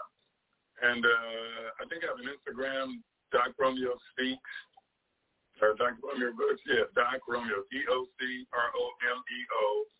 Speaks, Doc Romeo Speaks, the Instagram. But, uh, and you can go in there and if you want to need a consultation or anything, you know, I can do that one-on-one, tell you what's going on in your body. What I do is when people tell me their symptoms, I tell you what the body's saying. Because the body speaks. There's a chapter in my book called The Body Speaks. And the body speaks 24-7. It's making requests based upon its needs. You just don't know what it's saying. Well, it's definitely not asking for a drug. I can tell you that. So I can tell you what it's saying and, and, and you know, put you on a program and to get you there as fast as possible. And, and I'm, I'm just a visual aid to what I believe. Like I said, I'm 68. I can still move and bounce around like a kid. I have no aches and pains. I just, movement is life. So- is big.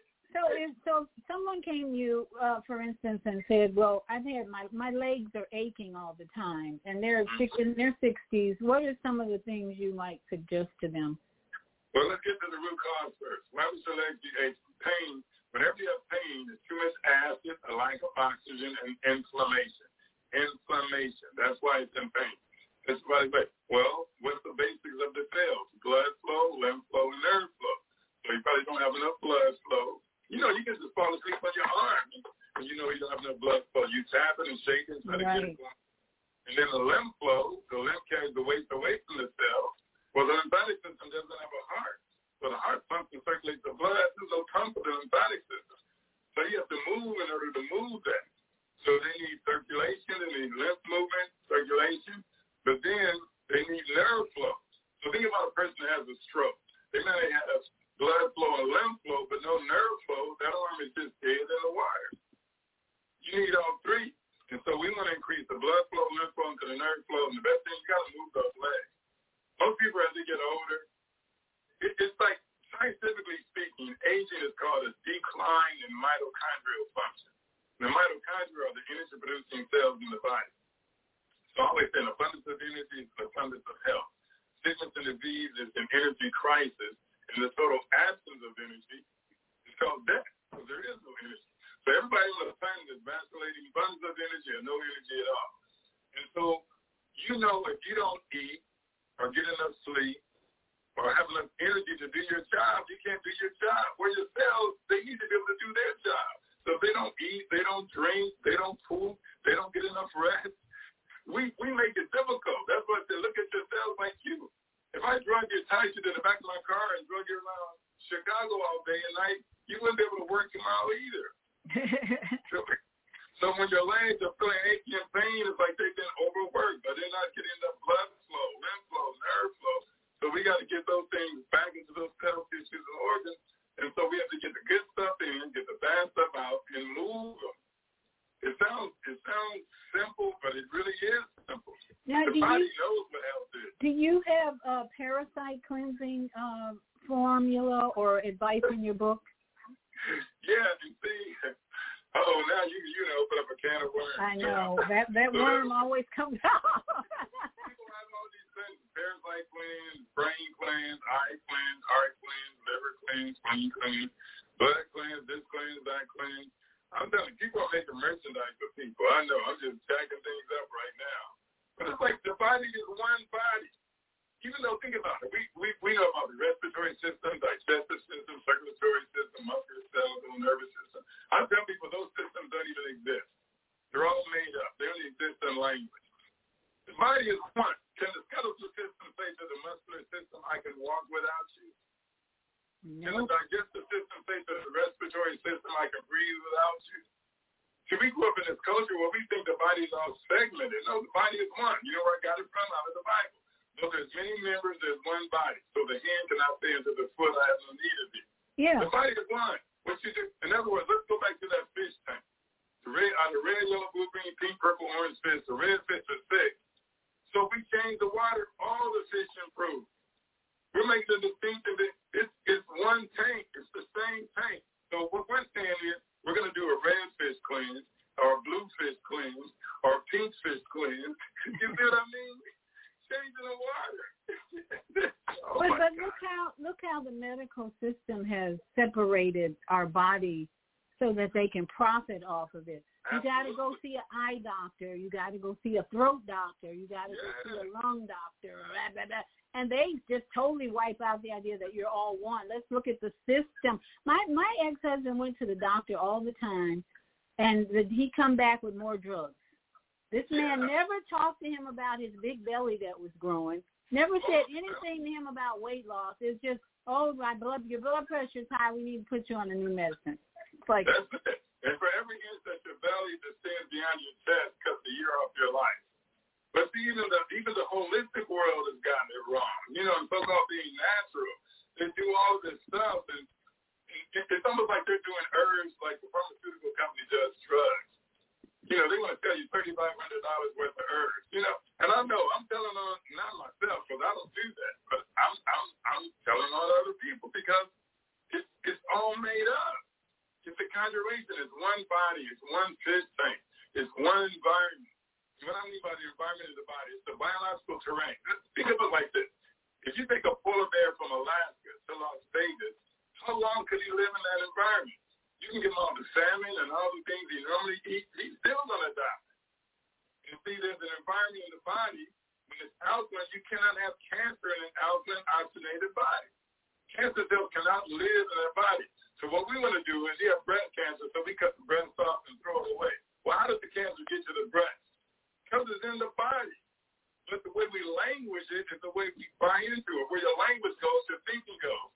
So this is how they talk about cancer. Well, it was over here in the breast, and then it left, but then it came back over into the lungs, but then, you know, we got it, and then it moved over into the liver, and it, it's like, it's like, sounds like a ghost. it sounds like a ghost because we language it that way, we think of it that way. Yeah. So I was telling the lady yesterday, I said, you have a five bedroom house and your master bedroom is rat and roach infested. So we get a bulldozer to come in and just pull that house, pull that bedroom away from the rest of the house. And say, okay, we got rid of all the rats and the roaches and the bugs. I said, did you get rid of everything? She's like, no, come on, because there could be rats and roaches in the walls and the crawl space underneath and the attic.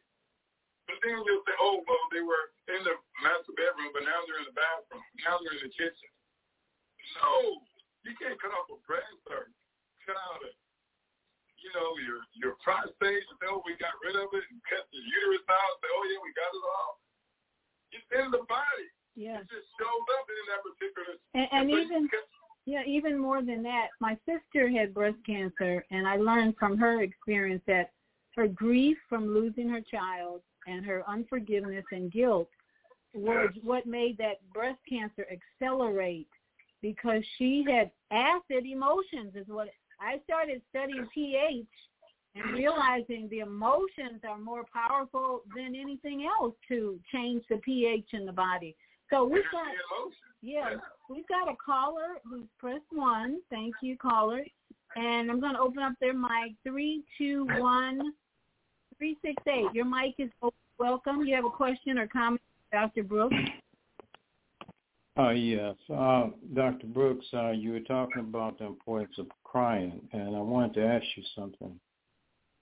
Um, it, do you do you see it as oh okay is is it possible that a person could have cried out as a child and then constantly consequently cannot cry as an adult or has a problem crying and I say that I say that in reference to myself. I, I cried a lot when I was a child because I was abused. I was abused mentally, physically, emotionally, and all of that. And uh, and sexually too, also. Yeah, I had to say that too because that was part of it. But anyway, um, I cried a lot as a child. All right, when and uh, by the time I was uh, in college, I was wondering why was I why can't I cry? I wanted to cry, but I couldn't. And I really I, I prayed about it and all kind of stuff. I asked people, I asked uh, practitioners. They couldn't really tell me anything. They were saying, you know, they would give you stuff that supposedly help your eyes to tear and those kind of things. But I okay, it's like today. And as I listened to you, I was like, I still want to cry but I can't. So tell me something, please. Yeah, I get that. And, see, see, crying or emotion is it, it's not a bank. It's not like you ran out of tears. You know what I mean? You you through all that abuse, and now you have no more left. Know, I'm listening to you. Believe it or not, you're emotionally obstructed. Yeah, and, and there's this duality. You can feel like you want to cry and feel like you can't cry. But yeah, but because that crying didn't stop the abuse. It didn't stop any of this stuff. And somehow in the subconscious, you're well, it's not going to make a difference. But it really will make a difference. And so it's a thing of detoxifying that. I always tell people, I always work through the body. You know, I talk about, again, I give the body as a metaphor. So we have the physical body, the mental, the emotional, spiritual body. Well, I always say when you detoxify the physical body, automatically you detoxify the mental, emotional, and spiritual body. And so that's the thing when I talk about cleansing and moving this stuff out of the body. Because the body holds on to all the memories, even things you can't remember, even the pieces that, that don't even cross your mind anymore. The body remembers all. And so that's why some people, they can get massages, they start getting massages, and those you start crying. Because you start working this stuff out of the body. We hold on to everything whether it's mental, emotional, spiritual, we hold on to it physically. It's the, it's the way the body works. And so that stuff has to be detoxified. Now, you don't have to feel bad about not being able to cry or this or that or whatever else. But I tell you, if you get your body detoxified and start moving your body, getting the blood flow, lymph flow, and nerve flow, all that you need to cry about and emote, because that's what it is, is energy in motion, and that needs to be emoted through tears, it'll it'll come out. It'll find its way out because it's it's there. It's, but you got to pull away the door though. So if you shut the door because somewhere in the back of your mind as a childhood, all of this crying I'm doing didn't make a difference. I mean, you know, parents say, stop that crying. I'll give you something to cry for. And you go and it's like somewhere along the line, you know, I mean, think about it. You didn't stop yesterday. You stopped. Do you remember when you stopped crying? Remember the last time you cried? That's that's when you shut the door. Thank Make you. sense? Thank Absolutely. you, um, that's Yes, it does. Yes, it does. It makes sense. Thank yeah, you. yeah. You want a consult? Just let me know. You go to Roots Nutrition and uh, you'll see the consultations on there. Thank you. All right. Thank you, Dr. Brooks. Um, I, I feel that even for myself, um, that uh, when my when my father died, uh, I I didn't cry a whole lot, but then um, I was on the table a, a table with a guy who was doing some energy work on me, and I was asking him about this spot on my right leg, and he did this energy work. He said that's uh, rooted in uh, your anger at eight years old against your father. I'm like, what? What? And then w- within a few seconds, I realized that's when my dad divorced my mother, and um, and and that's I held on to that anger all these years because I just stuffed it. I love my dad. This guy back here, I loved him so much, and I took care of him in his and, and not took care of him, but I advised him in his older years. And then when he said that to me, it had you were eight years old and you were. I, I wanted the tears started coming to my eyes Yeah. just from him stating, making that me aware of that, and doing all this work on my body with his hands. He was working on my feet. This was at a health show in Orlando. It was free, and I was like, wow. And so I, I, I wanted to cry, but just the fact that water came to my eyes, I Yeah. knew he had hit on something. That's what I said. The body knows. It always knows. It's always there. I remember my mom died. I was great at the funeral. I understood why she was there. Off. She was peaceful. Three months later, I'm lying in the bed, and she crosses my mind. I, it comes out like a deluge. I mean, like a sprinkler. It's just yeah. I was just like, no, seriously. I was like, oh my god! It just literally just flooded out and poured out, and man, I felt so good afterwards. Yeah, you do feel good. And uh that's the same way with, with with I think our parents in general. Some people have a hard time crying and then others don't. So we're at the end of the show. Wow, this time went so fast. So grateful to you, Dr. Romeo. Uh, what are you going to do today in Chicago? It's more. Is it warm there? Yes, it's a beautiful day. Okay. Well, that's my hometown. I don't like to go back there too often, but uh enjoy. It has some beautiful spots. Absolutely. I'm gonna go go back out to the beach and go run in the sand and do my do my stuff, my slowly what is the day? Slow squat day. I push on Monday, squat on Tuesday and pull on Thursday, squat on Friday, pull on Saturday. So I break it up so I can really work the muscles.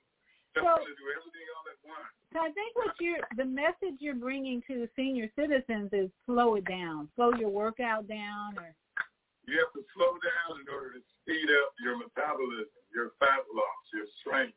I know it sounds like an oxymoron, right? You have to slow down in order to speed up. Because when you slow it down, you increase muscular force and bone force like nothing else. Think of babies. How do babies get strong? They'll they'll they'll they'll lower themselves. You know what I mean? Just slowly. You know, even when they learn to walk, they'll start squatting down slowly and then pick up and start walking again. That's it. Everything is slow. yeah, I love that. That that that's what I'm learning at my age is that slow rest, slow.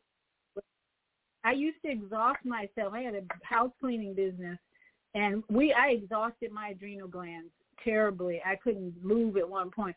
But I realized how this one go go go go go go go go go no rest. But now at our age, we go as, as one uh, uh, trainer says, you work out until you can't, and then you rest till you can. Don't not pushing ourselves. So great, Yeah, yeah. great advice. People have that adrenal gland exhaustion, and we've Yeah. been having on the fire department. Think about it. It's fight or flight. It's time to get a call.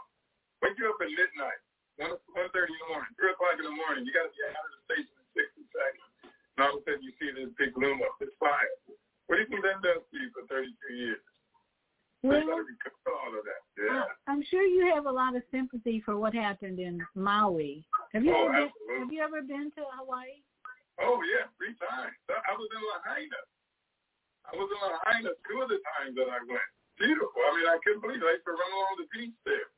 I caught myself getting up early. I was there at six in the morning. People were out there playing paddleball, and this. I thought I was early, but no, it was just like I'm telling you, it didn't look like a fire to me. It was like a, I'm, I'm against conspiracy. Call me whatever you want. That was some government crap. I'm serious. You well, can get all that burn and all that stuff like that that quick out of nowhere. The warning systems didn't work.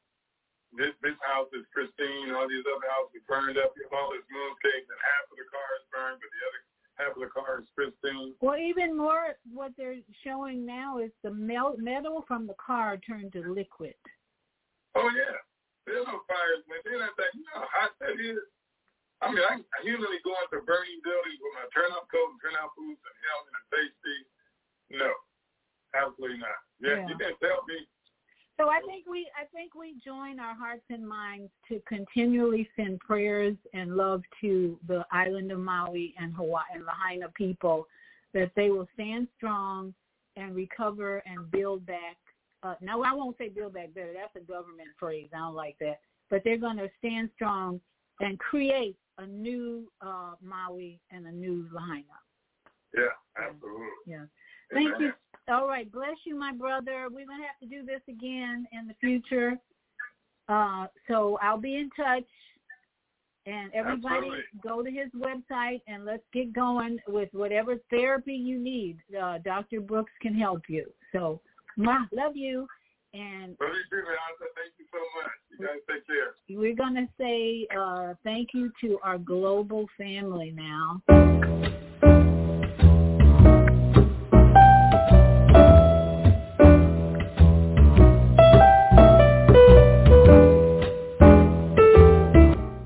Come to the end of our show today, but you can hear every show in the archives at www.blogtalkradio.com forward slash the dash female dash solution. You can also hear today's show on the Female Solution Facebook page. Go to www.facebook.com slash the female solution. Leave your comments about today's show. You can always reach me on my website at www.naimalatif.com. That's www.naimalatif.com. Watch our TV shows. Listen to our radio shows Order our books and be sure to get your copy of the book, The Female Solution. On behalf of our team of radio hosts, I'd like to thank all of you who participated in today's discussion. And to our global family listening from all around the world, we say thank you.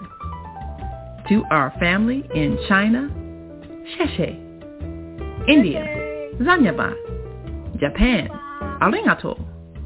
Korea, Kamsamnida, Russia, Spasiba, Germany, Danke, Poland, John Kujon, France, Merci, Spain, Gracias, Italy, Grazie, Egypt, Shukran, Ghana, Medasi, Nigeria, Eshe, South Africa, Giabonga, Senegal, Geret, Kenya, Asante, Israel, Toda, Pakistan, Shukriya, Afghanistan, Tashakor, Saudi Arabia, Shukran. Assalamu alaikum wa rahmatullahi wa barakatuhu. Thank you. And may peace be upon you and the mercy of God and God's blessings brothers and sisters of our all our ministries restoration and transformation and healing to the island of Maui. Everybody have a great day and come back tomorrow for more female solutions. Shalom.